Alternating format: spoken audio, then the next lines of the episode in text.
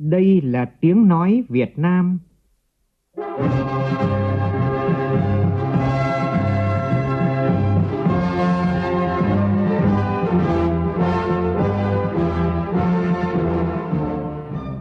là tiếng nói Việt Nam, phát thanh từ Hà Nội, thủ đô nước Cộng hòa xã hội chủ nghĩa Việt Nam.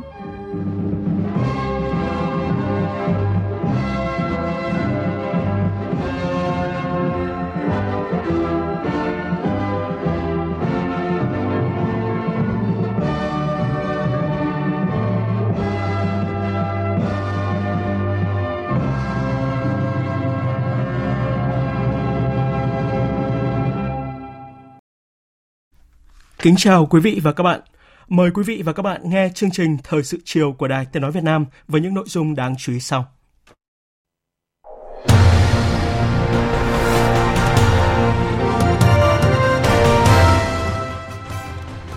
Chủ tịch nước Nguyễn Xuân Phúc làm việc với Trung ương Hội Luật gia Việt Nam.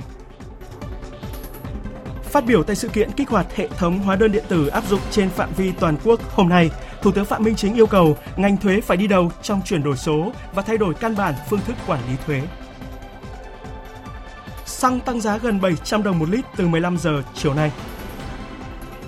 Bộ Giáo dục Đào tạo thông tin về những điểm mới của kỳ thi tốt nghiệp trung học phổ thông năm nay. Ủy ban Kiểm tra Trung ương quyết định kỷ luật cảnh cáo Ban Thường vụ Đảng ủy Liên hiệp Hợp tác xã Thương mại Thành phố Hồ Chí Minh nhiệm kỳ từ năm 2015 đến 2020, cảnh cáo Chủ tịch Ủy ban nhân dân tỉnh Bình Thuận Lê Tuấn Phong và nguyên Thứ trưởng Bộ Xây dựng Nguyễn Trần Nam. Trong phần tin thế giới, Chủ tịch Trung Quốc Tập Cận Bình công bố sáng kiến an ninh toàn cầu tại hội nghị thường niên Diễn đàn Châu Á Bắc Ngao 2022. Vụ bê bối tiệc tùng đang khiến Thủ tướng Anh Boris Johnson đối mặt với thách thức chưa từng có trong sự nghiệp chính trị và đẩy Vương quốc Anh vào thời kỳ sóng gió mới.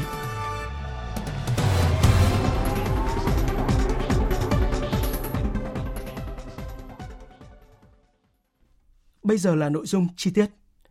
Sáng nay tại Hà Nội, Chủ tịch nước Nguyễn Xuân Phúc, trưởng ban chỉ đạo cải cách tư pháp Trung ương đã làm việc với Đảng đoàn, Ban Thường vụ Trung ương Hội Luật gia Việt Nam. Phản ánh của phóng viên Vũ Dũng. Hội Luật gia Việt Nam được thành lập năm 1955, từ chỗ chỉ có 40 hội viên, hiện nay hội đã có gần 70.000 hội viên, thực hiện chỉ thị số 56 của Bộ Chính trị khóa 8 về tăng cường sự lãnh đạo của Đảng đối với công tác của Hội Luật gia Việt Nam, ban hành năm 2000. Hơn 20 năm qua, hội đã phát triển vượt bậc cả về chất lượng và số lượng, đã góp ý trên 39.000 lượt ý kiến vào các dự thảo văn bản quy phạm pháp luật của Trung ương, 119.000 văn bản quy phạm pháp luật của địa phương. Với thế mạnh là tuyên truyền phổ biến, vận động nhân dân thực hiện tốt đường lối của Đảng, chính sách pháp luật của nhà nước, hội đã tổ chức phổ biến giáo dục pháp lý cho hơn 62 triệu lượt người.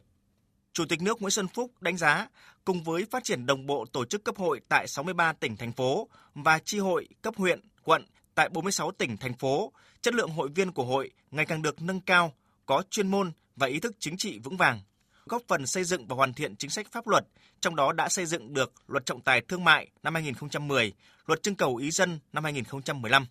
Tham gia thực hiện nhiệm vụ nghiên cứu, hoàn thiện, đề án xây dựng bộ chỉ số đánh giá của người dân đối với hoạt động tư pháp, đóng góp tích cực vào quá trình xây dựng nhà nước pháp quyền xã hội chủ nghĩa Việt Nam. Công tác đối ngoại nhân dân và hợp tác quốc tế được Hội luật gia Việt Nam triển khai hiệu quả, đặc biệt là đấu tranh bảo vệ chủ quyền và toàn vẹn lãnh thổ của Tổ quốc, trong đó có nhiều hội thảo quốc tế về Biển Đông để làm rõ quan điểm của Việt Nam và khẳng định chủ quyền biển đảo của Việt Nam. Chủ tịch nước cũng đề nghị hội đẩy mạnh hợp tác quốc tế, vận dụng luật pháp, kinh nghiệm quốc tế để phục vụ cho hội nhập, bảo vệ quyền và lợi ích hợp pháp của nhân dân, đất nước. Hội cho Việt Nam đóng vai trò nồng cốt trong việc giúp mặt trận tổ Việt Nam thực hiện phản biện xã hội đối với dự thảo văn bản quy phạm pháp luật. Cái này vừa công sức, vừa là thời gian, vừa là trí tuệ rất lớn để luật pháp đi đúng hướng. Cho nên các đồng chí phải tăng cường phối hợp giữa đảng đoàn Hội luật gia Việt Nam với cấp ủy tổ chức đảng, các ban bộ ngành trung ương và địa phương trong lãnh đạo, chỉ đạo công tác hội. Bảo đảm sự lãnh đạo của đảng được thực hiện thống nhất tổ chức và hoạt động của Hội luật gia Việt Nam phát triển đúng hướng, có chất lượng, hiệu quả trong thời gian tới trong phạm vi toàn quốc. Chủ tịch nước Nguyễn Xuân Phúc cũng đề nghị Hội luật gia Việt Nam tiếp tục đổi mới nội dung sinh hoạt, nâng cao chất lượng các nghiệp vụ hướng về cơ sở, phục vụ nhân dân. Hoan nghênh Hội luật gia Việt Nam mong muốn đóng góp xây dựng cho đề án chiến lược xây dựng và hoàn thiện nhà nước pháp quyền xã hội chủ nghĩa Việt Nam đến năm 2030, tầm nhìn đến năm 2045. Chủ tịch nước cho biết, sắp tới Ban chỉ đạo xây dựng đề án sẽ tổ chức 3 hội nghị ở cả ba vùng cả nước và mong muốn tiếp tục nhận được nhiều ý kiến tâm huyết, chất lượng của Hội luật gia Việt Nam. Phát biểu tại lễ công bố hệ thống hóa đơn điện tử toàn quốc do Tổng cục Thuế Việt Nam tổ chức vào sáng nay, Thủ tướng Phạm Minh Chính yêu cầu phấn đấu trong năm nay, toàn bộ thủ tục hành chính trong lĩnh vực thuế được thực hiện bằng phương thức điện tử kết nối với Cổng Dịch vụ Công Quốc gia. Cần tăng cường ứng dụng công nghệ hiện đại để việc kê khai thuế, nộp thuế điện tử đơn giản và dễ dàng nhất. Phản ánh của phóng viên Vũ Khuyên. Phát biểu tại lễ công bố, Thủ tướng Chính phủ Phạm Minh Chính cho rằng chuyển đổi số là xu thế tất yếu đang diễn ra mạnh mẽ, sâu rộng trên cả nước và trên thế giới. Đảng, Nhà nước rất coi trọng và xem đây là một trong những nhiệm vụ trọng tâm hàng đầu. Thời gian qua, ngành thuế đã rất nỗ lực chủ động cải cách, hiện đại hóa, ứng dụng công nghệ thông tin trong quản lý thuế với số lượng người nộp thuế ngày càng lớn, mang lại nhiều lợi ích, không chỉ nâng cao năng suất lao động, thu đúng, thu đủ, giảm chi phí xã hội mà còn tăng cường tính công khai minh bạch, phòng chống tham nhũng tiêu cực như Chủ tịch Hồ Chí Minh đã căn dặn, cán bộ công chức ngành thuế, thu thuế phải thu được lòng dân. Ngành thuế đã kế thừa và phát triển thành phương châm hành động hiện nay đó là minh bạch, chuyên nghiệp, liêm chính, đổi mới. Đánh giá cao những nỗ lực cố gắng của Bộ Tài chính, ngành thuế và 6 tỉnh thành phố trong việc triển khai giai đoạn 1 hệ thống hóa đơn điện tử. Thủ tướng đưa ra 6 yêu cầu, trong đó cần tiếp tục đổi mới, có tư duy đột phá và tầm nhìn chiến lược, kế thừa phát huy hơn nữa những kết quả đã đạt được thời gian qua, tiếp tục ứng dụng mạnh mẽ khoa học công nghệ, thúc đẩy đổi mới sáng tạo, tạo động lực theo tinh thần bắt kịp, tiến cùng và nỗ lực đột phá, vượt lên trong lĩnh vực quản lý thuế, lấy người dân doanh nghiệp là trung tâm, là chủ thể và là mục tiêu, là động lực cho chuyển đổi số. Và người dân doanh nghiệp cũng phải tham gia vào quá trình chuyển đổi số. Thủ tướng yêu cầu năm 2022, 100% thủ tục hành chính trong lĩnh vực thuế được thực hiện bằng phương thức điện tử, kết nối với Cổng Dịch vụ Công Quốc gia. Đặc biệt, Thủ tướng yêu cầu việc sử dụng tài nguyên thông tin phải kết nối có tính liên thông cao. Sử dụng tài nguyên thông tin, dữ liệu một cách thiết thực, hiệu quả, có tính kết nối liên thông cao, không chỉ cho công tác quản lý thuế mà còn phục vụ các nhiệm vụ phát triển kinh tế xã hội và các nhiệm vụ cấp bách khác đề nghị các đồng chí tập trung xây dựng hoàn thiện hệ thống hóa đơn điện tử để hình thành hệ sinh thái dịch vụ thuế thông minh và là một trong bốn trụ cột của hệ sinh thái tài chính. Quản lý thuế chặt chẽ, tránh trục lợi, cung cấp tiện ích tốt nhất cho người dân, doanh nghiệp. Cái thứ hai là hải quan thông minh, thân thiện, hiệu quả. Và cái thứ ba là kho bạc số 30 là không khách hàng giao dịch, không tiền mặt, không giấy tờ. Thứ tư là chuyển đổi số mạnh mẽ trong thị trường chứng khoán. Về nhiệm vụ giải pháp cụ thể, Thủ tướng chỉ rõ cần tăng cường sự phối hợp chặt chẽ hiệu quả giữa Bộ Tài chính, ngành thuế với các bộ ngành địa phương, xử lý ngay dứt điểm những khó khăn vướng mắc bất cập về thể chế, cơ chế chính sách, thẩm quyền, trách nhiệm trong quá trình triển khai. Triển khai hóa đơn điện tử phải đảm bảo chính xác, công khai, minh bạch.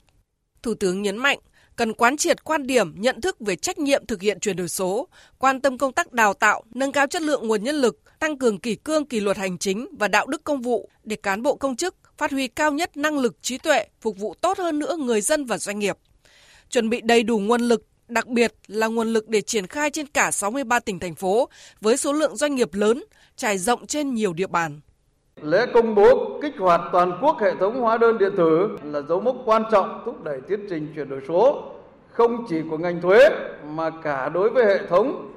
các cơ quan hành chính nhà nước và cộng đồng doanh nghiệp cũng như người dân. Tôi mong muốn và tin tưởng rằng ngành thuế sẽ hoàn thành xuất sắc nhiệm vụ được giao và việc triển khai hóa đơn điện tử sẽ được các tổ chức doanh nghiệp, hộ cá nhân kinh doanh đón nhận và nhiệt tình ủng hộ với tinh thần đóng thuế là vinh dự, là trách nhiệm, là nghĩa vụ của người dân và doanh nghiệp.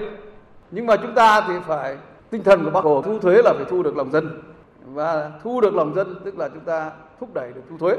Cùng với chiến lược cải cách thuế, hệ thống hóa đơn điện tử sẽ trở thành một yếu tố quan trọng góp phần tạo lập môi trường kinh doanh bình đẳng, minh bạch,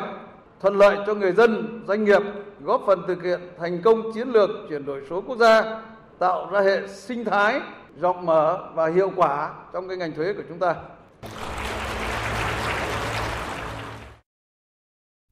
Vào chiều nay tại trụ sở Chính phủ, Thủ tướng Phạm Minh Chính và Chủ tịch Quốc hội Vương Đình Huệ đồng chủ trì cuộc họp giữa Ban Cán sự Đảng, Chính phủ và Đảng đoàn Quốc hội về thực hiện luật quy hoạch. Thủ tướng Phạm Minh Chính nêu rõ, việc triển khai luật quy hoạch là nhiệm vụ quan trọng của Chính phủ nhiệm kỳ khóa 15. Chính phủ đã ban hành 42 nghị định, các bộ ban hành 95 thông tư quy định chi tiết, hướng dẫn thi hành luật và các luật pháp lệnh có liên quan đến quy hoạch, ba nghị quyết và tổ chức ba hội nghị trực tuyến toàn quốc về quy hoạch, tổ chức phiên họp chuyên đề về công tác quy hoạch và nhiều cuộc họp để chỉ đạo công tác này. Chính phủ đã ban hành danh mục các quy hoạch được tích hợp vào quy hoạch cấp quốc gia, quy hoạch vùng, quy hoạch tỉnh theo nghị quyết số 110. Thủ tướng Chính phủ đã ban hành 3 chỉ thị, 2 quyết định và nhiều văn bản chỉ đạo nhằm đẩy nhanh quy hoạch, giao nhiệm vụ cho các bộ ngành địa phương triển khai thực hiện. Tại cuộc họp này, Ban cán sự Đảng Chính phủ và Đảng đoàn Quốc hội cùng trao đổi thảo luận về một số nội dung liên quan đến chuyên đề giám sát việc thực hiện chính sách, pháp luật và công tác quy hoạch kể từ khi luật quy hoạch có hiệu lực thi hành. Chủ tịch Quốc hội Vương Đình Huệ cho biết, năm 2017, luật quy hoạch ra đời là nỗ lực lớn của Quốc hội và Chính phủ để cụ thể hóa nghị quyết Trung ương, mở đường cho phát triển kinh tế xã hội. Quá trình xây dựng luật quy hoạch có khó khăn do luật liên quan đến nhiều vấn đề phức tạp, phạm vi rộng. Ngay sau kiện toàn, Quốc hội khóa 15 đã chọn vấn đề thực hiện luật quy hoạch là chuyên đề giám sát đầu tiên. Kết quả giám sát cho thấy quá trình thực thi luật quy hoạch còn có những khó khăn vướng mắc. Do đó, Đảng đoàn Quốc hội và Ban cán sự Đảng Chính phủ có cuộc họp để thống nhất các nội dung kiến nghị đề xuất trình Quốc hội vào kỳ họp thứ ba sắp tới. Tại cuộc họp, Ban cán sự Đảng, Chính phủ và Đảng đoàn Quốc hội đã nghe các báo cáo về chuyên đề giám sát việc thực hiện chính sách pháp luật và công tác quy hoạch kể từ khi luật quy hoạch có hiệu lực thi hành từ cả phía Quốc hội và Chính phủ. Các đại biểu đã thẳng thắn trao đổi, xác định những khó khăn, tồn tại, hạn chế của việc thực thi luật quy hoạch từ khi có hiệu lực đến nay và xác định những tồn tại, hạn chế, rào cản, nguyên nhân, bài học kinh nghiệm và đưa ra một số định hướng xử lý trong thời gian tới. Trong đó có việc xây dựng thông qua nghị quyết của Quốc hội để xử lý những điểm nghẽn, vướng mắc về thể chế trong thực thi luật quy hoạch. Cuộc họp đang diễn ra, chúng tôi sẽ tiếp tục cập nhật thông tin trong các bản tin tiếp theo. Chiều nay cho ý kiến vào dự thảo nghị quyết của Quốc hội về thí điểm một số cơ chế chính sách đặc thù phát triển tỉnh Khánh Hòa. Các thành viên Ủy ban Thường vụ Quốc hội cho rằng phát triển Khánh Hòa không chỉ mang ý nghĩa kinh tế mà còn góp phần giữ vững chủ quyền biển đảo Tổ quốc. Phóng viên Lại Hoa thông tin. Để tạo đột phá và phát huy hết tiềm năng lợi thế của khu kinh tế Vân Phong, dự thảo quy định các cơ chế chính sách để thu hút các nhà đầu tư chiến lược trong các ngành, lĩnh vực, danh mục ngành nghề ưu tiên thu hút đầu tư phù hợp với định hướng ngành nghề, trong đó xác định quy mô vốn tối thiểu tương ứng với từng ngành nghề, lĩnh vực để đảm bảo các dự án có quy mô đủ lớn tương xứng với tiềm lực của nhà đầu tư chiến lược. Nhiều ý kiến đề nghị làm rõ tính khả thi của việc triển khai quy định đối với nhà đầu tư chiến lược. Để trở thành nhà đầu tư chiến lược, nhà đầu tư phải có năng lực tài chính, kinh nghiệm tương ứng với ngành nghề, có cam kết bằng văn bản về đào tạo phát triển nguồn nhân lực và đáp ứng các điều kiện đảm bảo quốc phòng an ninh theo quy định của pháp luật Việt Nam. Đồng tình với việc phân cấp cho Ủy ban Nhân dân cấp tỉnh chấp thuận chủ trương đầu tư các dự án, tuy nhiên Chủ tịch Quốc hội Vương Đình Huệ đề nghị quy trình vẫn phải đảm bảo xin ý kiến của các bộ, ngành. Phân cấp được cho tỉnh nhưng vẫn chặt chẽ thì có cái quy định cái quy trình lấy ý kiến các bộ, kế hoạch, tài nguyên, vân vân. Tôi thấy trong cái cơ chế thí điểm này thì mình nên có cái phân cấp ủy quyền mà vẫn sát được. Tôi nghĩ nếu mà ủy quyền cho các ông chí lại trách nhiệm lớn hơn đấy. Cho nên trong này quy định nào đó để đảm bảo được cái ủy quyền nhưng mà nó chặt chẽ 100% thành viên Ủy ban Thường vụ Quốc hội có mặt tán thành đưa nội dung dự thảo nghị quyết của Quốc hội về thí điểm một số cơ chế chính sách đặc thù phát triển tỉnh Khánh Hòa vào chương trình xây dựng luật pháp lệnh năm 2022. Nếu được thông qua tại kỳ họp thứ ba Quốc hội khóa 15, tỉnh Khánh Hòa sẽ được phép thực hiện các chính sách ưu đãi đặc thù như tăng thêm mức dư nợ vay, được ngân sách trung ương bổ sung có mục tiêu từ số tăng thu, được phân bổ thêm tỷ lệ phần trăm số chi tính theo định mức dân số khi xây dựng dự toán chi thường xuyên. Địa phương được quyết định cục bộ quy hoạch chung xây dựng các khu chức năng, quyết định chuyển đổi mục đích trồng lúa dưới 500 ha, chuyển đổi rừng sản xuất dưới 1.000 ha theo ủy quyền của Thủ tướng Chính phủ.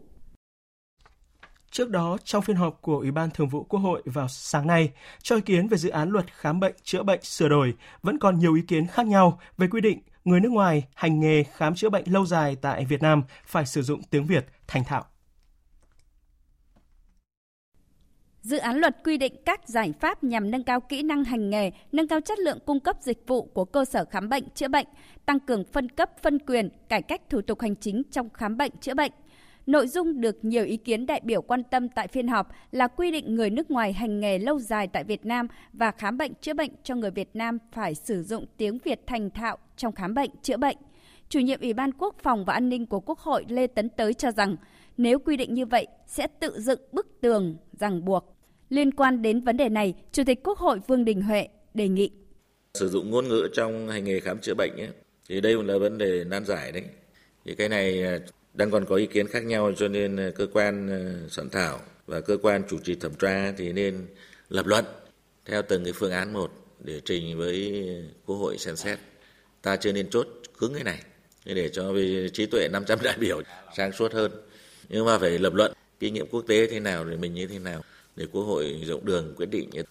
Chủ tịch Quốc hội Vương Đình Huệ cũng yêu cầu tiếp tục hoàn thiện dự án luật theo hướng lấy người bệnh là trung tâm, đồng tình với hệ thống cơ sở khám chữa bệnh bao gồm nhà nước và tư nhân được tổ chức thành ba cấp, đó là cấp khám chữa bệnh ban đầu, cấp khám chữa bệnh cơ bản và cấp khám chữa bệnh chuyên sâu, có giải pháp về mặt tài chính để tránh tình trạng vượt tuyến không cần thiết làm rõ hơn giá trị dịch vụ y tế, khung giá cho công lập và y tế ngoài công lập đảm bảo công khai minh bạch để người thầy thuốc tập trung vào chuyên môn, không lo lắng về quản lý. Cũng trong sáng nay, Ủy ban Thường vụ Quốc hội đã nghe báo cáo công tác dân nguyện của Quốc hội tháng 3 năm nay. Ủy ban Thường vụ Quốc hội đề nghị Chính phủ, Thủ tướng Chính phủ chỉ đạo Ủy ban Nhân dân các tỉnh, thành phố xử lý nghiêm các trường hợp trục lợi thông qua việc thu hồi đất, đền bù tái định cư, nhất là các địa phương đang triển khai thực hiện dự án đường bộ cao tốc Bắc Nam phía Đông giai đoạn 2021-2025, nghiên cứu hoàn thiện chính sách pháp luật về bảo hiểm xã hội, có giải pháp tạo việc làm, nâng cao thu nhập cho người lao động để hạn chế tình trạng thanh toán bảo hiểm xã hội một lần. Tiếp tục có giải pháp chấn chỉnh xử lý nghiêm minh các tổ chức cá nhân có hành vi thao túng, lũng đoạn thị trường chứng khoán, thị trường trái phiếu doanh nghiệp, thị trường bất động sản, xử lý dứt điểm đối với những dự án đã được giao nhưng không triển khai hoặc chậm triển khai, có giải pháp để bảo vệ rừng, xử lý nghiêm các trường hợp vi phạm. Tiếp theo, phóng viên Châu Anh thông tin một số nội dung đáng chú ý trong cuộc họp báo thường kỳ của Bộ Ngoại giao diễn ra chiều nay tại Hà Nội. Người phát ngôn Bộ Ngoại giao Lê Thị Thu Hằng cho biết, Thủ tướng Phạm Minh Chính sẽ dẫn đầu đoàn đại biểu Việt Nam tham dự hội nghị cấp cao đặc biệt Mỹ-ASEAN tại Washington vào tháng tới. Hội nghị cấp cao đặc biệt ASEAN-Hoa Kỳ nhân kỷ niệm 45 năm thiết lập quan hệ hai bên sẽ diễn ra từ ngày 12 đến ngày 13 tháng 5 năm 2022 tại thủ đô Washington DC của Hoa Kỳ. Thủ tướng Chính phủ Việt Nam Phạm Minh Chính dẫn đầu đoàn đại biểu Việt Nam tham dự hội nghị cấp cao đặc biệt ASEAN Hoa Kỳ thăm và làm việc tại Hoa Kỳ và với Liên Hợp Quốc.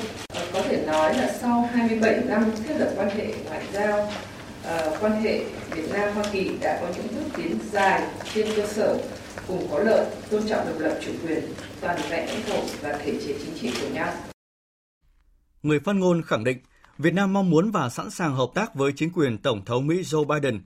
để thúc đẩy quan hệ hai nước tiếp tục phát triển đi vào chiều sâu, hiệu quả và bền vững vì hòa bình, ổn định, hợp tác và phát triển của khu vực và toàn thế giới. Liên quan đến quan điểm của Việt Nam về thỏa thuận an ninh giữa Trung Quốc và quần đảo Solomon, tại cuộc họp báo thường kỳ, người phát ngôn Bộ Ngoại giao Lê Thị Thu Hằng khẳng định. Thông tin về việc ờ, Trung Quốc ký hiệp ước an ninh với quần đảo Solomon thì ờ, chúng tôi xin khẳng định là hoạt động hợp tác an ninh quốc phòng của các quốc gia cần phải phù hợp với luật pháp quốc tế, đặc biệt là hiến trương của Liên Hợp Quốc, các điều ước quốc tế mà quốc gia đó là thành viên, đóng góp vào việc duy trì hòa bình, ổn định, an ninh, an toàn, hợp tác và phát triển ở khu vực cũng như trên toàn thế giới. Thời sự VOV, nhanh, tin cậy, hấp dẫn. Trong hai ngày qua tại Hà Nội, Ủy ban Kiểm tra Trung ương đã họp kỳ họp thứ 14. Ủy viên Bộ Chính trị, Bí thư Trung ương Đảng, chủ nhiệm Ủy ban Kiểm tra Trung ương Trần Cẩm Tú chủ trì kỳ họp.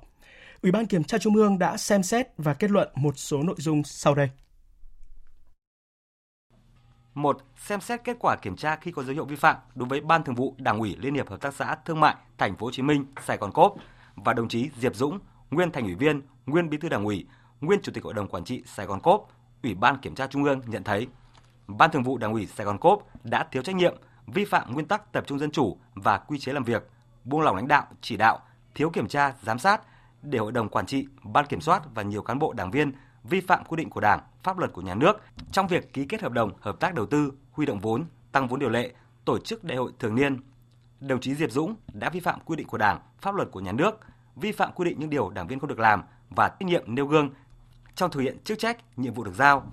Những vi phạm nêu trên đã gây hậu quả rất nghiêm trọng, thiệt hại lớn tiền và tài sản của tập thể, gây dư luận xấu, ảnh hưởng đến uy tín của tổ chức đảng và Sài Gòn Cốp. Xét nội dung tính chất, mức độ, hậu quả vi phạm, căn cứ quy định của Đảng, Ủy ban Kiểm tra Trung ương quyết định thi hành kỷ luật cảnh cáo Ban Thường vụ Đảng ủy Liên hiệp Hợp tác xã Thương mại Thành phố Hồ Chí Minh nhiệm kỳ 2015-2020 và đồng chí Nguyễn Thành Nhân, nguyên Phó Bí thư Đảng ủy, nguyên Ủy viên Hội đồng Quản trị, nguyên Tổng giám đốc Sài Gòn Cốp. Ủy ban Kiểm tra Trung ương đề nghị Ban Bí thư xem xét thi hành kỷ luật đồng chí Diệp Dũng, nguyên Thành ủy viên, nguyên Bí thư Đảng ủy, nguyên Chủ tịch Hội đồng Quản trị Sài Gòn Cốp. Xem xét trách nhiệm của một số đồng chí có liên quan, Ủy ban Kiểm tra Trung ương quyết định thay đổi hình thức kỷ luật khiển trách bằng hình thức cảnh cáo đối với các đồng chí Nguyễn Vũ Toàn, nguyên Đảng ủy viên, nguyên Ủy viên Hội đồng Quản trị, nguyên Phó Tổng giám đốc Sài Gòn Cốp, Nguyễn Thanh Hùng, Ủy viên Hội đồng Quản trị Sài Gòn Cốp, Phó Bí thư chi bộ, Chủ tịch Hội đồng Quản trị kiêm Giám đốc Hợp tác xã Củ Chi, Hồ Ngọc Hoàng Dũng, thành viên Ban Kiểm soát Sài Gòn Cốp, Chủ tịch Hội đồng Quản trị kiêm Giám đốc Hợp tác xã Phường 6, quận 4. Kỷ luật khiển trách đồng chí Hàng Thanh Dân, Ủy viên Hội đồng Quản trị Sài Gòn Cốp, Bí thư chi bộ, Chủ tịch Hội đồng Quản trị kiêm Giám đốc Hợp tác xã Thương mại quận 3.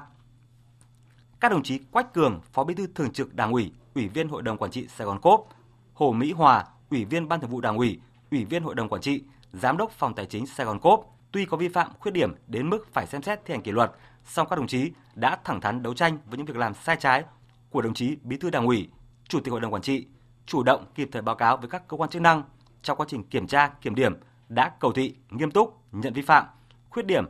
tự nhận hình thức kỷ luật. Ủy ban Kiểm tra Trung ương quyết định không thi hành kỷ luật các đồng chí Quách Cường và Hồ Mỹ Hòa. Ủy ban Kiểm tra Trung ương đề nghị Ban Thường vụ Thành ủy Thành phố Hồ Chí Minh chỉ đạo xem xét xử lý kỷ luật tổ chức đảng, đảng viên có liên quan đến các vi phạm nêu trên. 2. Thực hiện kết luận của Ủy ban Kiểm tra Trung ương tại kỳ họp thứ 12 về vi phạm của Ban Thường vụ tỉnh ủy Bình Thuận và một số tổ chức cá nhân căn cứ các quy định của Đảng, Ủy ban Kiểm tra Trung ương quyết định thi hành kỷ luật, khai trừ ra khỏi Đảng các đồng chí Lê Nguyễn Thanh Danh, nguyên Phó Bí thư Đảng ủy, nguyên Phó Giám đốc Sở Tài nguyên và Môi trường, Ngô Hiếu Toàn, Đảng ủy viên, Phó Giám đốc Sở Tài chính tỉnh Bình Thuận.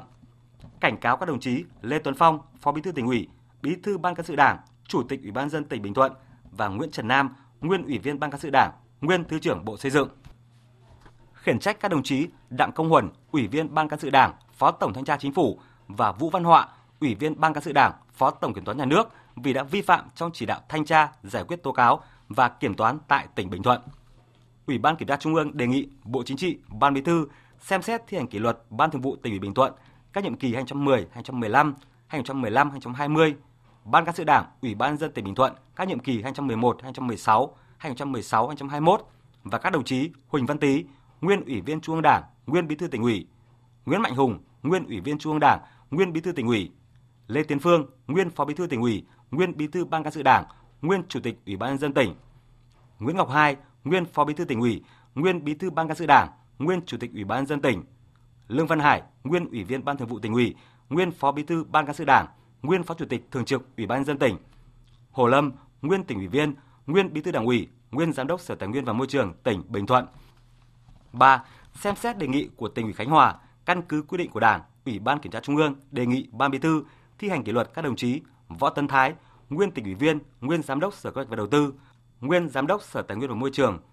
Lê Văn Rẽ, nguyên tỉnh ủy viên, nguyên bí thư Đảng ủy, nguyên giám đốc Sở Xây dựng tỉnh Khánh Hòa do đã vi phạm các quy định của Đảng, pháp luật của nhà nước trong việc tham mưu cho Ủy ban dân tỉnh ban hành một số quyết định có nội dung trái pháp luật tại dự án sinh thái tâm linh Cửu Long Sơn Tự thuộc khu vực núi Chín Khúc và dự án khu biệt thự và du lịch sinh thái Vĩnh Trung, tỉnh Khánh Hòa. 4. Xét đề nghị của Ban Thường vụ Đảng ủy Công an Trung ương căn cứ quy định của Đảng, Ủy ban Kiểm tra Trung ương quyết định thi hành kỷ luật, khiển trách đồng chí Trung tướng Hồ Thanh Đình, nguyên Ủy viên Đảng ủy Công an Trung ương, nguyên Bí thư Đảng ủy, nguyên Cục trưởng Cục Cảnh sát Quản lý trại giam, cơ sở giáo dục bắt buộc, trường giáo dưỡng, Bộ Công an. Do đã thiếu trách nhiệm, buông lỏng lãnh đạo, chỉ đạo, thiếu kiểm tra, giám sát trong việc đề nghị xét giảm thời hạn chấp hành án phạt tù đối với phạm nhân Phan Xào Nam vi phạm quy định của Đảng, pháp luật của nhà nước và quy định của Bộ Công an cảnh cáo đồng chí Thiếu tướng Tống Mạnh Trinh, nguyên Bí thư Đảng ủy, nguyên Giám đốc bệnh viện 30 tháng 4, Bộ Công an do đã vi phạm quy định trong đấu thầu, mua sắm trang thiết bị y tế và thanh toán bảo hiểm y tế. 5. Thực hiện kết luận của Ủy ban Kiểm tra Trung ương tại kỳ họp thứ 13 về việc xem xét xử lý trách nhiệm của một số cá nhân có vi phạm qua giải quyết tố cáo, Ủy ban Kiểm tra Trung ương quyết định thi hành kỷ luật khiển trách các đồng chí Đinh Trung Phụng, nguyên Ủy viên Ban Thường vụ tỉnh ủy, nguyên Ủy viên Ban Cán sự Đảng, nguyên Phó Chủ tịch Thường trực Ủy ban dân tỉnh, Nguyễn Cao Sơn, tỉnh ủy viên, Ủy viên Ban Cán sự Đảng, Phó Chủ tịch Ủy ban dân tỉnh, nguyên Giám đốc Sở Kế hoạch và Đầu tư tỉnh Ninh Bình do vi phạm các quy định trong quản lý đầu tư xây dựng. 6. Xem xét về kết quả giám sát, Ủy ban Kiểm tra Trung ương nhận thấy Ban Thường vụ Đảng ủy Tổng công ty xuất nhập khẩu Tổng hợp Vạn Xuân Bộ Quốc phòng nhiệm kỳ 2015-2020 đã có một số vi phạm, khuyết điểm trong việc xây dựng, tổ chức thực hiện quy chế làm việc, trong lãnh đạo chỉ đạo, kiểm tra, giám sát việc quản lý, sử dụng vốn doanh nghiệp và việc thực hiện nhiệm vụ được giao. Ủy ban Kiểm tra Trung ương đề nghị Ban Thường vụ Quân ủy Trung ương chỉ đạo kiểm tra một số tổ chức đảng trực thuộc có liên quan đến những vi phạm khuyết điểm nêu trên. Yêu cầu Ban Thường vụ Đảng ủy Tổng công ty xuất nhập khẩu tổng hợp Vạn Xuân kiểm điểm, xem xét trách nhiệm của các tập thể và cá nhân, kịp thời khắc phục, sửa chữa những vi phạm khuyết điểm đã được chỉ ra, báo cáo kết quả về Ủy ban Kiểm tra Trung ương. Cũng tại kỳ họp này, Ủy ban Kiểm tra Trung ương đã xem xét giải quyết khiếu nại kỷ luật Đảng và quyết định một số nội dung quan trọng khác. Việc thực hiện các chương trình mục tiêu quốc gia phải đảm bảo không trùng lập nhiệm vụ, sử dụng hiệu quả các nguồn lực, không bỏ sót các nhóm đối tượng cần hỗ trợ. Đây là chỉ đạo của Ủy viên Bộ Chính trị, Phó Thủ tướng Thường trực Phạm Bình Minh tại hội nghị trực tuyến toàn quốc triển khai thực hiện chương trình mục tiêu quốc gia xây dựng nông thôn mới và chương trình mục tiêu quốc gia giảm nghèo bền vững giai đoạn từ năm 2021 đến 2025 diễn ra sáng nay tại trụ sở Chính phủ. Phóng viên Nguyên Nhung đưa tin đại diện các bộ ngành địa phương đánh giá việc triển khai chương trình mục tiêu quốc gia xây dựng nông thôn mới thời gian qua gắn với cơ cấu lại ngành nông nghiệp đã phát huy hiệu quả, góp phần thúc đẩy phát triển nông thôn, nâng cao đời sống người dân. Mục tiêu đặt ra đến năm 2025, cả nước có 80% số xã đạt chuẩn nông thôn mới, 50% đơn vị cấp huyện và 60% thôn bản ấp thuộc các xã đặc biệt khó khăn được công nhận đạt chuẩn nông thôn mới. Cả nước có từ 17 đến 19 tỉnh thành phố hoàn thành nhiệm vụ xây dựng nông thôn mới. Mục tiêu hàng năm, tỷ lệ hộ nghèo đa chiều giảm từ 1 đến 1,5%, hộ nghèo dân tộc thiểu số giảm 3%, hộ nghèo ở các huyện nghèo giảm 4 đến 5%. Trong cả giai đoạn sẽ có 30% huyện nghèo, 30% xã đặc biệt khó khăn thoát khỏi tình trạng nghèo đặc biệt khó khăn. Kết luận hội nghị, Phó Thủ tướng Thường trực Phạm Bình Minh nhấn mạnh, đề nghị trong tháng năm tới, các bộ ngành được phân công phải khẩn trương ban hành các thông tư đã được giao, phê duyệt các chương trình chuyên đề, dự án thành phần và phải tập trung triển khai các chương trình các à, địa phương chủ động xây dựng và cái quan trọng là đưa cán bộ có đủ năng lực để thực hiện cái chương trình mục tiêu quốc gia. Nhiệm vụ giải pháp trong năm à, 2022 này thì tôi đề nghị là chúng ta chỉ còn 8 tháng nữa. Bây giờ là bắt tay vào công việc để triển khai ba chương trình mục tiêu quốc gia. Do đó đề nghị là chúng ta lãnh đạo chỉ đạo tập trung thống nhất để triển khai cái chương trình này. Thưa quý vị, thưa các bạn, vào ngày mai sẽ diễn ra hội nghị toàn quốc quán triệt triển khai thực hiện nghị quyết số 13 năm 2022 của Bộ Chính trị khóa 13 về phương hướng phát triển kinh tế xã hội, đảm bảo quốc phòng an ninh vùng đồng bằng sông Cửu Long đến năm 2030, tầm nhìn đến năm 2045. Đây cũng là hội nghị thứ hai về phát triển vùng được Bộ Chính trị Ban Bí thư tổ chức. Trước thêm hội nghị quan trọng này, phóng viên Văn Hiếu đã phỏng vấn Ủy viên Bộ Chính trị, trưởng Ban Kinh tế Trung ương Trần Tuấn Anh. Mời quý vị và các bạn cùng nghe. Đồng chí có thể cho biết sự cần thiết và ý nghĩa của việc ban hành nghị quyết số 13 của Bộ Chính trị à, đối với các địa phương trong vùng đồng bằng sông Cửu Long lần này. Vùng đồng bằng sông Cửu Long là vùng có vai trò và vị trí chiến lược đặc biệt quan trọng về kinh tế, văn hóa, xã hội, môi trường, quốc phòng an ninh và đối ngoại của cả nước. Bộ Chính trị đã xác định phát triển vùng đồng bằng sông Cửu Long nhanh và bền vững, phù hợp với vai trò vị trí chiến lược của vùng và trở thành vùng phát triển hiện đại, sinh thái, văn minh và bền vững có ý nghĩa quan trọng đối với phát triển của các địa phương trong vùng và của cả nước. Quyết số 13 của Bộ Chính trị mới được ban hành thì Bộ Chính trị đã phân tích và chỉ ra những nguyên nhân khách quan và chủ quan của các hạn chế, yếu kém trong phát triển của vùng thời gian qua. Trong đó có những nguyên nhân gây ra bởi tác động ảnh hưởng ngày càng nặng nề của thiên tai rồi biến đổi khí hậu, xâm nhập mặn, thay đổi dòng chảy của sông Mekong và nạn chặt phá rừng. Nhưng đồng thời Bộ Chính trị cũng nhấn mạnh các nguyên nhân chủ quan bởi tư duy về liên kết vùng chậm được đổi mới, cơ chế điều phối kết nối vùng còn nhiều bất cập và thiếu hệ thống các chỉ tiêu kinh tế xã hội để quản lý và điều tiết vùng. Chúng ta chưa có những chính sách đủ mạnh để tạo được bước đột phá cần thiết cho khu vực và một số địa phương trọng điểm. Trước yêu cầu và đòi hỏi đối với sự phát triển chung của cả nước và của vùng đồng bằng sông Cửu Long trong giai đoạn phát triển tới đây và dưới tinh thần của nghị quyết Đại hội Đảng toàn quốc lần thứ 13, việc xem xét ban hành nghị quyết mới của Bộ Chính trị về phương hướng phát triển kinh tế xã hội, bảo đảm quốc phòng an ninh vùng đồng bằng sông Cửu Long đến năm 2030, tầm nhìn đến năm 2045 là hết sức cần thiết và có nghĩa quan trọng nhằm đề ra quan điểm, mục tiêu và các nhiệm vụ giải pháp chủ yếu để tạo bước phát triển nhanh và bền vững cho đồng bằng sông Cửu Long trong thời gian tới. Vậy à, điểm mới và những trọng tâm đột phá của nghị quyết số 13 lần này à, là gì thưa đồng chí? Nghị quyết số 13 cập nhật đánh giá những bối cảnh mới, tình hình mới có tác động đến vùng để xác định các cái quan điểm định hướng cũng như các mục tiêu, nhiệm vụ giải pháp toàn diện cho phát triển kinh tế xã hội và bảo đảm quốc phòng an ninh của vùng đồng bằng sông Cửu Long trong những giai đoạn phát triển tới đây với 5 nhóm quan điểm và 5 nhóm nhiệm vụ và giải pháp chủ yếu bao gồm thứ nhất là tập trung hoàn thiện thể chế chính sách phát triển và đẩy mạnh liên kết vùng thứ hai là phát triển nhanh và bền vững kinh tế vùng thứ ba là phát triển văn hóa xã hội, nâng cao đời sống vật chất của người dân. Thứ tư là bảo đảm vững chắc quốc phòng và an ninh. Và cuối cùng là tập trung xây dựng chỉnh đốn đảng và hệ thống chính trị và đổi mới mô hình tăng trưởng theo hướng chủ yếu dựa vào sử dụng hiệu quả các nguồn lực, thúc đẩy phát triển và ứng dụng khoa học và công nghệ, đổi mới sáng tạo và chuyển đổi số. Cơ cấu lại kinh tế vùng theo hướng kinh tế xanh, kinh tế tuần hoàn, nông nghiệp sinh thái là trọng tâm xin trân trọng cảm ơn đồng chí Trần Tuấn Anh Quý vị và các bạn vừa nghe phóng viên Đài Tiếng nói Việt Nam phỏng vấn Ủy viên Bộ Chính trị, trưởng ban Kinh tế Trung ương Trần Tuấn Anh trước thềm hội nghị toàn quốc quán triệt triển khai thực hiện nghị quyết số 13 của Bộ Chính trị về phương hướng phát triển kinh tế xã hội, đảm bảo quốc phòng an ninh vùng đồng bằng sông Cửu Long đến năm 2030, tầm nhìn đến năm 2045 sẽ diễn ra vào ngày mai. Chương trình Thời sự chiều xin được tiếp tục với những tin đáng chú ý khác. Báo cáo đổi mới sáng tạo và đầu tư công nghệ Việt Nam vừa được Trung tâm đổi mới sáng tạo quốc gia, Bộ Kế hoạch và Đầu tư công bố nhân ngày đổi mới sáng tạo thế giới 21 tháng 4 hôm nay. Phóng viên Thu Trang thông tin. Vốn đầu tư mạo hiểm cho các startup Việt Nam đạt mức cao kỷ lục trong năm 2021 với tổng số tiền đầu tư đạt 1,4 tỷ đô la Mỹ, tăng gấp 1,5 lần con số 874 triệu đô la Mỹ được ghi nhận vào năm 2019, tức là năm chưa chịu tác động của đại dịch. Tổng số quỹ đầu tư quốc tế xuất hiện tại Việt Nam tăng tới 60%, đa số là quỹ đến từ Singapore, Hoa Kỳ và Nhật Bản. Năm 2021, Việt Nam chào đón sự xuất hiện của hai kỳ lân công nghệ là Momo và Skymavit, nâng tổng số kỳ lân công nghệ thương hiệu Việt lên con số 4, khẳng định Việt Nam như một trung tâm công nghệ mới nổi của khu vực. Trong số nhiều hoạt động đổi mới sáng tạo thời gian qua có 3 ngành ghi nhận mức tăng trưởng mạnh mẽ là y tế, giáo dục và chuyển đổi số trong doanh nghiệp. Tổng số giao dịch của các thương vụ đầu tư tăng tới 255% so với 2020, vượt mức 1 tỷ đô la Mỹ. Theo ông Trần Duy Đông, Thứ trưởng Bộ Kế hoạch và Đầu tư, hiện nay doanh thu từ đổi mới sáng tạo Việt Nam đang chiếm 9% GDP. Trong chiến lược phát triển kinh tế xã hội, chính phủ Việt Nam đặt mục tiêu doanh thu đổi mới sáng tạo sẽ chiếm 30%. Covid-19 đã kéo dài, phức tạp và đang làm thay đổi sâu sắc cái trật tự cấu trúc kinh tế, phương thức quản trị toàn cầu, cách thức hoạt động kinh tế và tổ chức đời sống xã hội của tất cả các quốc gia trên thế giới. Thì khoa công nghệ đổi mới sáng tạo đang ngày càng trở thành nhân tố quyết định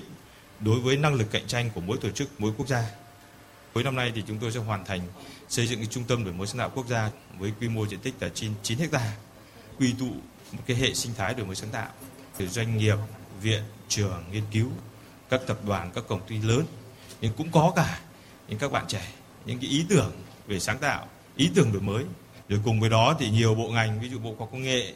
Bộ Thông tin Truyền thông cũng đã tham mưu cho chính phủ tướng trưởng ban hành nhiều cơ chế chính sách, cũng tổ chức rất nhiều các hoạt động, các cái các cái giải thưởng đấy, để thúc đẩy các doanh nghiệp, ừ, các cá nhân để đổi mới sáng tạo. Đấy, và Bộ Hoạch Đầu tư thì cũng đã thực hiện nhiều các cái hoạt động hợp tác nhiều với tổ chức quốc tế để thực hiện các chủ trương chính sách của Đảng, Nhà nước trong lĩnh vực uh, công nghệ thông tin rồi các lĩnh vực liên quan. Từ 15 giờ chiều nay, giá xăng đã tăng gần 700 đồng một lít. Tin của phóng viên Nguyên Long. Một lít xăng E5 RON 92 tăng 660 đồng, RON 95 tăng 680 đồng và dầu tăng từ 800 đến 970 đồng một lít. Với việc tăng giá lần này, giá xăng E5 RON 92 từ 15 giờ chiều nay là 27.130 đồng một lít, RON 95 là 27.990 đồng một lít. Giá các mặt hàng dầu đều tăng, dầu hỏa là 23.820 đồng một lít, tăng 800 đồng. Dầu diesel là 25.350 đồng một lít, tăng 970 đồng. Dầu ma rút là 21.800 đồng một kg, tăng 880 đồng.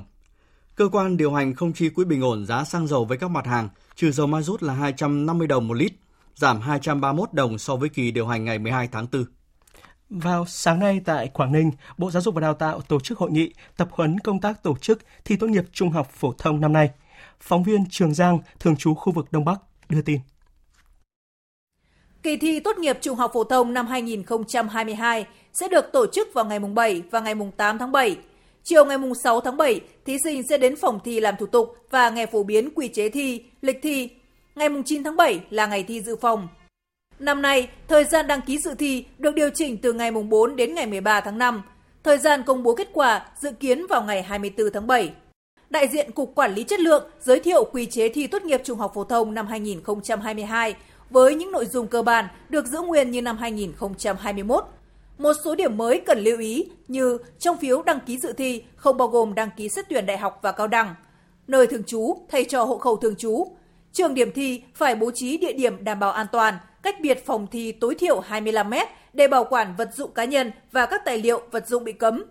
Thu giữ thiết bị thu, phát thông tin của những người đang thực hiện nhiệm vụ và lưu giữ, bảo quản trong suốt thời gian diễn ra buổi thi với sự phối hợp đảm bảo an ninh, an toàn của lực lượng công an. Ông Phạm Quốc Khánh, Phó Cục trưởng Cục Quản lý Chất lượng, Bộ Giáo dục và Đào tạo cho biết.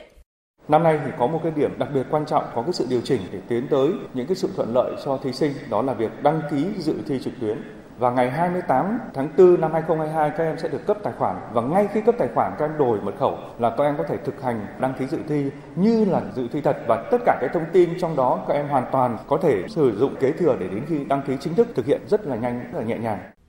Thứ trưởng Bộ Giáo dục và Đào tạo Nguyễn Hữu Độ khẳng định cần lấy quy chế thi làm gốc. Bộ Đào tạo cũng đã lo về quy chế các cái điều kiện công tác thanh tra kiểm tra nhưng đặc biệt là với phía ủy ban dân các tỉnh thành phố chịu nhiệm toàn diện về công tác đăng ký dự thi, coi thi, chấm thi. Cho nên hiện nay các địa phương đều đã tích cực vào cuộc và sắp tới thì sẽ thành lập các ban chỉ đạo phân nhiệm vụ cho từng thành viên trong ban chỉ đạo xây dựng kế hoạch triển khai và kế thừa phát huy cái kết quả thi của các năm để tổ chức cái kỳ thi này một cách nghiêm túc đảm bảo an toàn đúng quy chế. Liên quan đến việc cộng điểm ưu tiên, theo dự thảo quy chế tuyển sinh năm nay thì điểm cộng ưu tiên khu vực vẫn được giữ nguyên. Thí sinh khu vực 1 được cộng 0,75 điểm, khu vực 2 nông thôn được cộng 0,5 điểm, khu vực 2 là 0,25, nhưng chỉ áp dụng đối với thí sinh tốt nghiệp trung học phổ thông năm nay. Quy định này khiến cho nhiều thí sinh tự do cho rằng bất công. Phóng viên Lê Thu thông tin.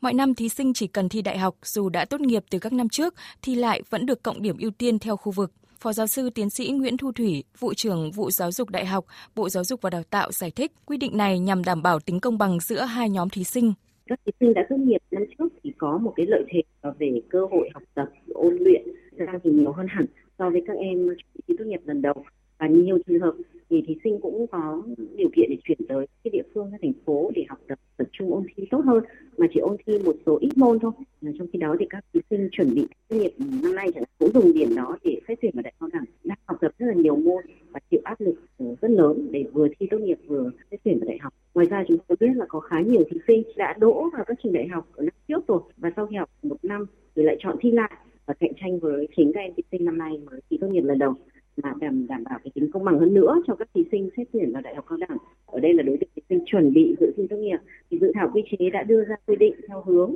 là thí sinh tại các vùng mà được hưởng ưu tiên khu vực thì chỉ được hưởng chính sách ưu tiên khu vực một lần ngay năm đầu tiên ở tốt nghiệp trung học phổ thông. Và như vậy là công bằng cho tất cả các thí sinh. Dự thảo quy chế tuyển sinh đại học cao đẳng ngành giáo dục mầm non năm 2022 sẽ lấy ý kiến đóng góp cho đến ngày 31 tháng 5. Bộ Giáo dục và Đào tạo tiếp nhận các ý kiến và sẽ tiếp thu hoàn thiện dự thảo theo hướng có lợi và phù hợp nhất với các thí sinh, cơ sở đào tạo và toàn hệ thống. Lễ phát động phong trào đọc sách hưởng ứng Ngày sách và Văn hóa đọc Việt Nam lần thứ nhất đã diễn ra sáng nay tại Hà Nội. Phóng viên Bích Ngọc phản ánh.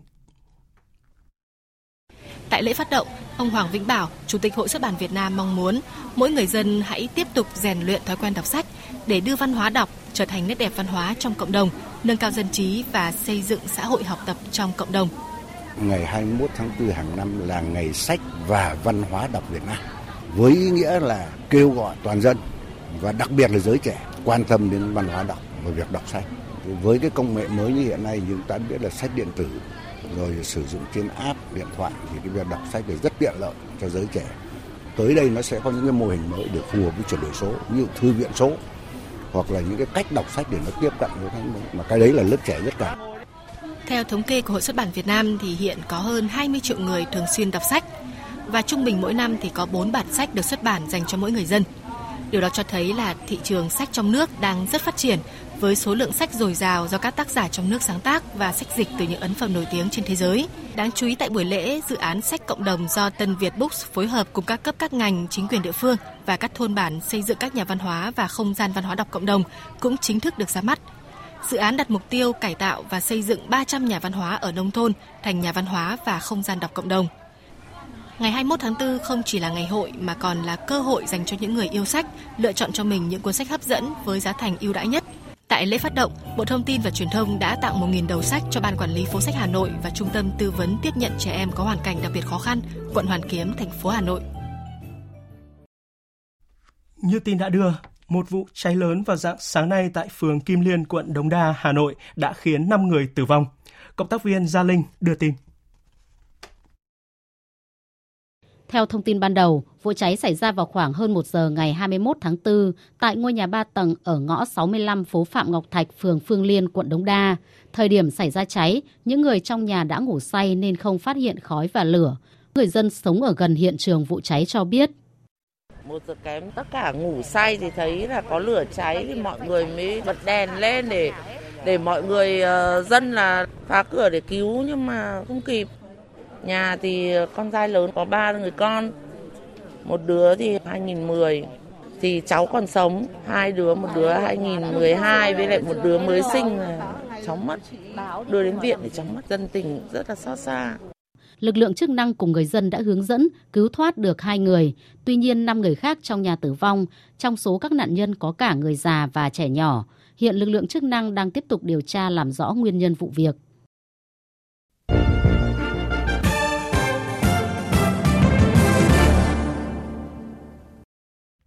Chuyển sang phần tin thế giới, Hội nghị thường niên Diễn đàn Châu Á Bắc Ngao 2022 đã chính thức khai mạc hôm nay tại tỉnh Hải Nam, Trung Quốc. Phóng viên Bích Thuận, thường trú tại Trung Quốc đưa tin. Sáng kiến an ninh toàn cầu với các nội dung chính như tuân thủ quan điểm an ninh chung, tổng hợp, hợp tác và bền vững, tôn trọng chủ quyền và toàn vẹn lãnh thổ của các nước, không can thiệp vào công việc nội bộ, tôn trọng con đường phát triển và chế độ xã hội của các quốc gia, tuân thủ tôn chỉ và nguyên tắc của Hiến trương Liên Hợp Quốc, từ bỏ tư tưởng chiến tranh lạnh, phản đối chủ nghĩa đơn phương, coi trọng mối quan tâm hợp lý về an ninh của các quốc gia, giải quyết hòa bình các bất đồng và tranh chấp giữa các nước thông qua đối thoại hiệp thương, phối hợp duy trì an ninh trong các lĩnh vực truyền thống và phi truyền thống. Chủ tịch Trung Quốc cho rằng cần thúc đẩy phục hồi kinh tế và xây dựng một nền kinh tế thế giới mở, duy trì sự ổn định của chuỗi công nghiệp, chuỗi cung ứng toàn cầu, đồng thời khẳng định xu hướng tốt lên trong dài hạn của nền kinh tế Trung Quốc là không thay đổi, bất chấp những khó khăn do tác động của các biện pháp nghiêm ngặt nhằm ngăn chặn sự lây lan của COVID-19 thời gian gần đây, đặc biệt là tại Trung tâm Kinh tế Thượng Hải. Đây là bài phát biểu thứ 6 của Chủ tịch Trung Quốc tại Diễn đàn Châu Á Bắc Ngao. Hơn 600 đại biểu đến từ 42 quốc gia và vùng lãnh thổ tham dự diễn đàn năm nay, trong đó có các nhà lãnh đạo của Israel, Mông Cổ, Nepal, Philippines, Kazakhstan và Lào, cùng Tổng Giám đốc Quỹ tiền tệ quốc tế Georgeva tình hình khu vực Trung Đông vẫn đầy bất ổn. Hôm nay Israel tiến hành nhiều cuộc không kích tại giải Gaza, vài giờ sau khi các chiến binh ở Palestine bắn một tên lửa vào lãnh thổ của Israel. Tổng hợp của biên tập viên Anh Tuấn. Còi cảnh báo ở miền Nam Israel vang lên sau khi tên lửa được bắn từ khu vực do nhóm Hồi giáo Hamas kiểm soát. Quân đội Israel cho biết bốn quả tên lửa được bắn từ Gaza vào sáng sớm nay đã bị đánh chặn bởi hệ thống phòng không – Đáp trả, các máy bay chiến đấu của Israel đã tiến hành nhiều cuộc không kích vào một địa điểm quân sự của Hamas ở trung tâm giải Gaza. Phát biểu trên truyền hình, Thủ tướng Israel Bennett tuyên bố Hamas tiến hành một chiến dịch quấy rối bừa bãi chống lại Israel. Những cuộc tấn công này là một thách thức an ninh đối với chúng ta. Tôi đã chỉ thị cho quân đội và lực lượng an ninh sẵn sàng cho mọi tình huống có thể xảy ra. Cộng đồng quốc tế tiếp tục bày tỏ lo ngại tình hình bạo lực leo thang tại khu vực, kêu gọi chấm dứt các cuộc xung đột tại Jerusalem, tránh bất kỳ hành động khiêu khích nào có thể làm gia tăng căng thẳng giữa hai bên. Bộ Ngoại giao các tiểu vương quốc Ả Rập Thống Nhất hôm qua nhấn mạnh sự cần thiết phải chấm dứt ngay lập tức các vụ đụng độ tại khu phức hợp nhà thờ Al-Aqsa và đảm bảo an toàn cho các tín đồ, đồng thời kêu gọi tôn trọng quyền của người Palestine được thực hành các nghi lễ tôn giáo và chấm dứt mọi hành động xâm phạm sự linh thiêng của đền Al-Aqsa. Trong cuộc điện đàm với người đồng cấp Israel Isaac Herzog, Tổng thống Thổ Nhĩ Kỳ Erdogan lấy làm tiếc trước tình trạng bạo lực tại đền Al-Aqsa ở Jerusalem – đồng thời cảnh báo mối đe dọa với tình trạng khu vực này. Trong khi đó, các chuyên gia nhận định tình hình tại Ukraine đã bị đẩy xa đến mức mọi nỗ lực chấm dứt xung đột phụ thuộc hoàn toàn vào các hành động quân sự. Tổng hợp của biên tập viên Thu Hoài. Nga hồi đầu tuần này đã thông báo bắt đầu giai đoạn 2 của chiến dịch đặc biệt ở Ukraine nhằm giải phóng hoàn toàn người dân Donetsk và Lugansk. Người phát ngôn Điện Kremlin Dmitry Peskov hôm qua cáo buộc Ukraine thiếu nhất quán, liên tục thay đổi quan điểm trong quá trình thảo luận và điều này gây ảnh hưởng xấu cho các cuộc đàm phán.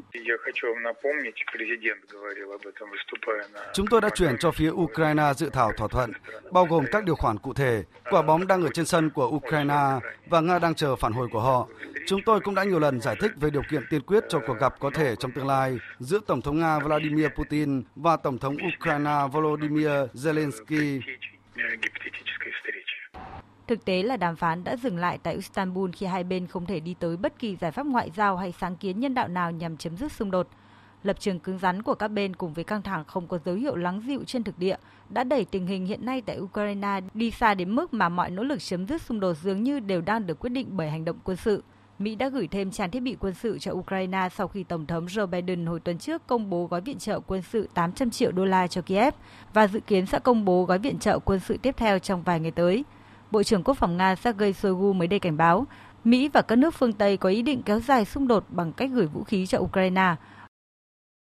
Một tòa án của Anh vừa ra phán quyết dẫn độ người sáng lập trang mạng Wikileaks, ông Julian Assange sang Mỹ để hầu tòa với cáo buộc tiết lộ các hồ sơ mật liên quan đến các cuộc chiến ở Iraq và Afghanistan. Assange, 50 tuổi, bị cáo buộc vi phạm luật gián điệp Mỹ về công bố các hồ sơ ngoại giao và quân sự năm 2010. Ông Assange có thể bị phạt tù 175 năm nếu bị tuyên có tội. Nhân vật này cũng từng bị cảnh sát Thụy Điển điều tra các cáo buộc quấy rối tình dục. Từ năm 2019, Assange bị giam giữ tại Anh do vi phạm các điều kiện bảo lãnh. Trước đó, ông này có 7 năm ở Đại sứ quán Ecuador ở Anh để tránh bị dẫn độ sang Thụy Điển. Tuy nhiên, chính phủ mới tại Ecuador đã hủy bỏ quy chế bảo vệ ngoại giao. Mỹ muốn xét xử nhà sáng lập Wikileaks liên quan đến việc công bố 500.000 hồ sơ quân sự mật liên quan đến các cuộc chiến tranh do Mỹ tiến hành tại Iraq và Afghanistan. Tháng 1 năm ngoái, ông Assange được hoãn dẫn độ với lý do ông có thể tự sát nếu bị giam biệt lập tại một cơ sở của Mỹ. Việc Thủ tướng Anh Boris Johnson tham gia vào một bữa tiệc đông người cách đây 2 năm bất chấp các quy định phòng dịch COVID-19 vẫn đang khiến dư luận phẫn nộ. Sau khi bị phe đối lập yêu cầu từ chức thì Thủ tướng Anh đang đứng trước nguy cơ bị Quốc hội điều tra. Tổng hợp của biên tập viên Thu Hoài. Hôm 19 tháng 4, trong lần xuất hiện đầu tiên trước Hạ viện kể từ khi bị cảnh sát phạt tiền vì vi phạm quy định phòng dịch COVID-19, nhà lãnh đạo Anh khẳng định ông hiểu sự tức giận của công chúng.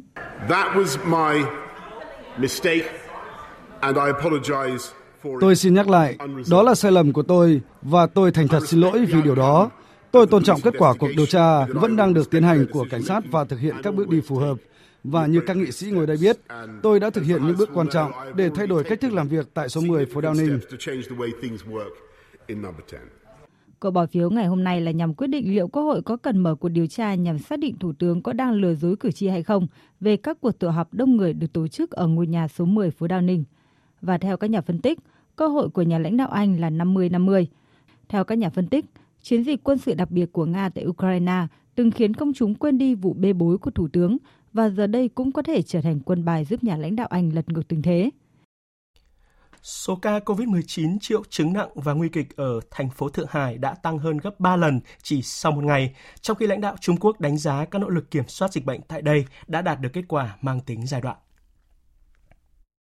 Thượng Hải, tâm dịch COVID-19 của Trung Quốc hôm nay tiếp tục báo cáo thêm các ca tử vong. Đây là ngày thứ tư liên tiếp thành phố này thông báo các trường hợp tử vong trong đợt dịch mới. Số ca bệnh nặng tại đây cũng tăng lên 139 người, trong khi số ca nguy kịch là 20 người. Các trường hợp nặng ở Thượng Hải đã tăng hơn 3 lần chỉ trong một ngày, khi trước đó con số này mới chỉ là 52 người. Phó Thủ tướng Trung Quốc Tôn Xuân Lan trong các buổi làm việc ngày 19 và 20 tháng 4 đã nhấn mạnh sự cần thiết phải tăng cường hơn nữa công tác điều trị và chẩn đoán đa ngành của các chuyên gia, cũng như việc cứu chữa và chăm sóc cho các bệnh nhân nặng và nguy kịch nhằm tìm mọi cách giảm tỷ lệ tử vong. Tuy nhiên bà cũng khẳng định, cuộc chiến chống dịch bệnh của Thượng Hải đã giành được thành quả mang tính giai đoạn. Theo dự đoán của chuyên gia Trung Quốc, làn sóng dịch ở Thượng Hải có thể kết thúc vào tầm cuối tháng 5 với tổng số ca lây nhiễm khoảng 600.000 trường hợp. Tiếp theo là một số tin thể thao đáng chú ý.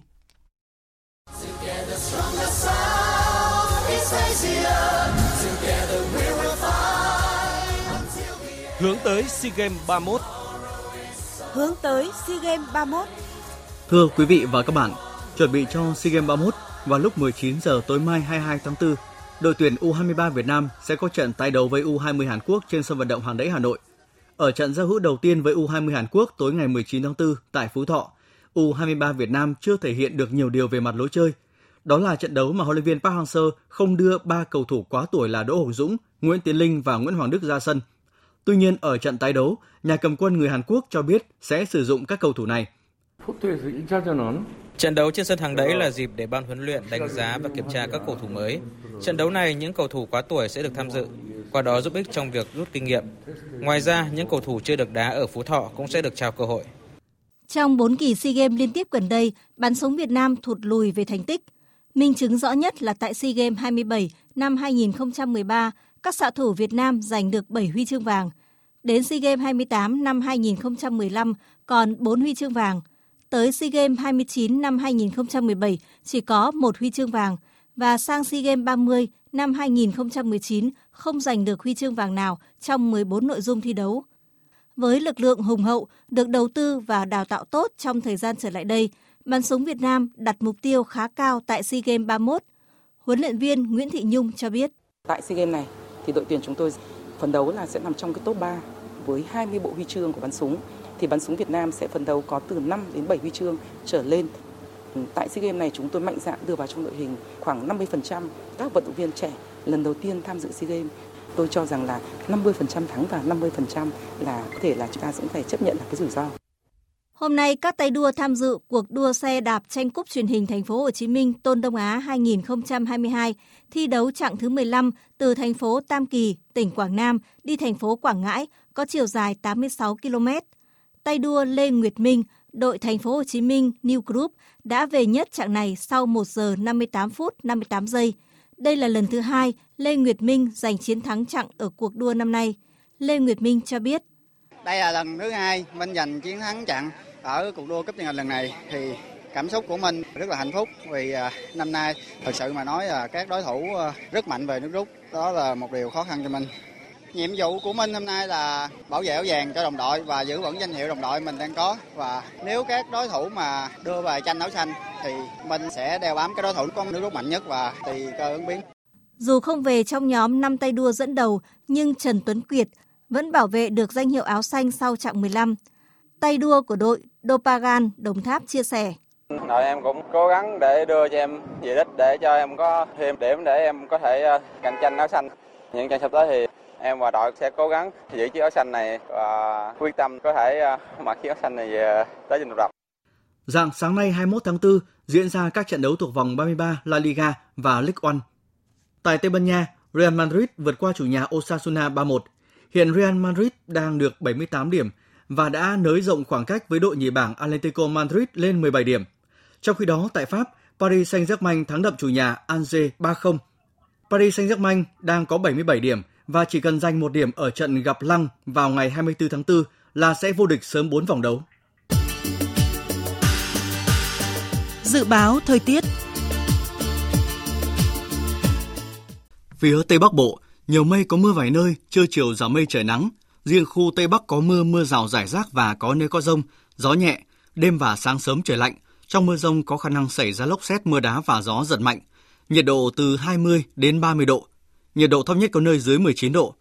Phía Đông Bắc Bộ, Nhiều mây có mưa vài nơi, trưa chiều giảm mây trời nắng, riêng khu vực vùng núi có mưa rải rác, gió đông đến đông nam cấp 2 cấp 3, đêm và sáng sớm trời lạnh, nhiệt độ từ 20 đến 30 độ. Vùng núi có nơi dưới 20 độ.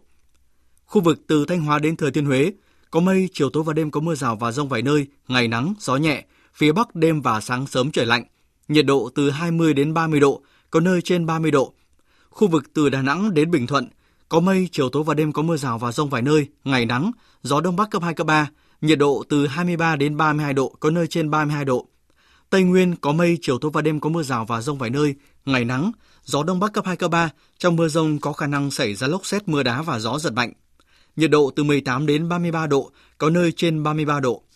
Các tỉnh Nam Bộ có mây, chiều tối và đêm có mưa rào và rông vài nơi, ngày nắng, gió đông bắc cấp 2 cấp 3, trong mưa rông có khả năng xảy ra lốc xét mưa đá và gió giật mạnh, nhiệt độ từ 24 đến 35 độ. Khu vực Hà Nội có mây đêm có mưa vài nơi ngày nắng, gió đông đến đông nam cấp 2 cấp 3, đêm trời lạnh, nhiệt độ từ 21 đến 30 độ. Dự báo thời tiết biển, Bắc Vịnh Bắc Bộ có mưa rào vài nơi, tầm nhìn xa trên 10 km, gió đông đến đông nam cấp 3 cấp 4. Nam Vịnh Bắc Bộ có mưa rào vài nơi, tầm nhìn xa trên 10 km, gió đông đến đông nam cấp 3 cấp 4. Vùng biển từ Quảng Trị đến Quảng Ngãi có mưa rào và rông vài nơi, tầm nhìn xa trên 10 km, gió đông cấp 3 cấp 4. Vùng biển từ Bình Định đến Ninh Thuận có mưa rào và rông vài nơi, tầm nhìn xa trên 10 km, gió đông bắc cấp 3 cấp 4. Vùng biển từ Bình Thuận đến Cà Mau có mưa rào và rông vài nơi, tầm nhìn xa trên 10 km, gió đông bắc cấp 4. Vùng biển từ Cà Mau đến Kiên Giang có mưa rào và rông vài nơi, riêng chiều tối và đêm có mưa rào rải rác và có nơi có rông. Trong mưa rông có khả năng xảy ra lốc xoáy và gió giật mạnh. Tầm nhìn xa trên 10 km, giảm xuống còn 4 đến 10 km trong mưa, gió đông cấp 3 cấp 4. Khu vực Bắc Biển Đông có mưa rào vài nơi, tầm nhìn xa trên 10 km, gió đông bắc đến đông cấp 3 cấp 4. Khu vực giữa Biển Đông có mưa rào và rông vài nơi, tầm nhìn xa trên 10 km, gió đông bắc đến đông cấp 3 cấp 4. Khu vực Nam Biển Đông có mưa rào và rông vài nơi, tầm nhìn xa trên 10 km, gió đông bắc đến đông cấp 4. Khu vực quần đảo Hoàng Sa thuộc thành phố Đà Nẵng có mưa rào vài nơi, tầm nhìn xa trên 10 km, gió đông bắc đến đông cấp 3 cấp 4. Khu vực quần đảo Trường Sa thuộc tỉnh Khánh Hòa có mưa rào vài nơi, tầm nhìn xa trên 10 km, gió đông bắc đến đông cấp 4. Vịnh Thái Lan có mưa rào rải rác và có nơi có rông. Trong mưa rông có khả năng xảy ra lốc xoáy và gió giật mạnh. Tầm nhìn xa trên 10 km, giảm xuống còn 4 đến 10 km trong mưa. Gió đông đến đông nam cấp 3, cấp 4. Tới đây, chúng tôi kết thúc chương trình Thời sự chiều nay. Chương trình do các biên tập viên Hải quân, Minh Châu và Hằng Nga thực hiện với sự tham gia của phát thanh viên Thành Tuấn, kỹ thuật viên Hà Hùng, chịu trách nhiệm nội dung Nguyễn Vũ Duy. Cảm ơn quý vị và các bạn đã quan tâm theo dõi.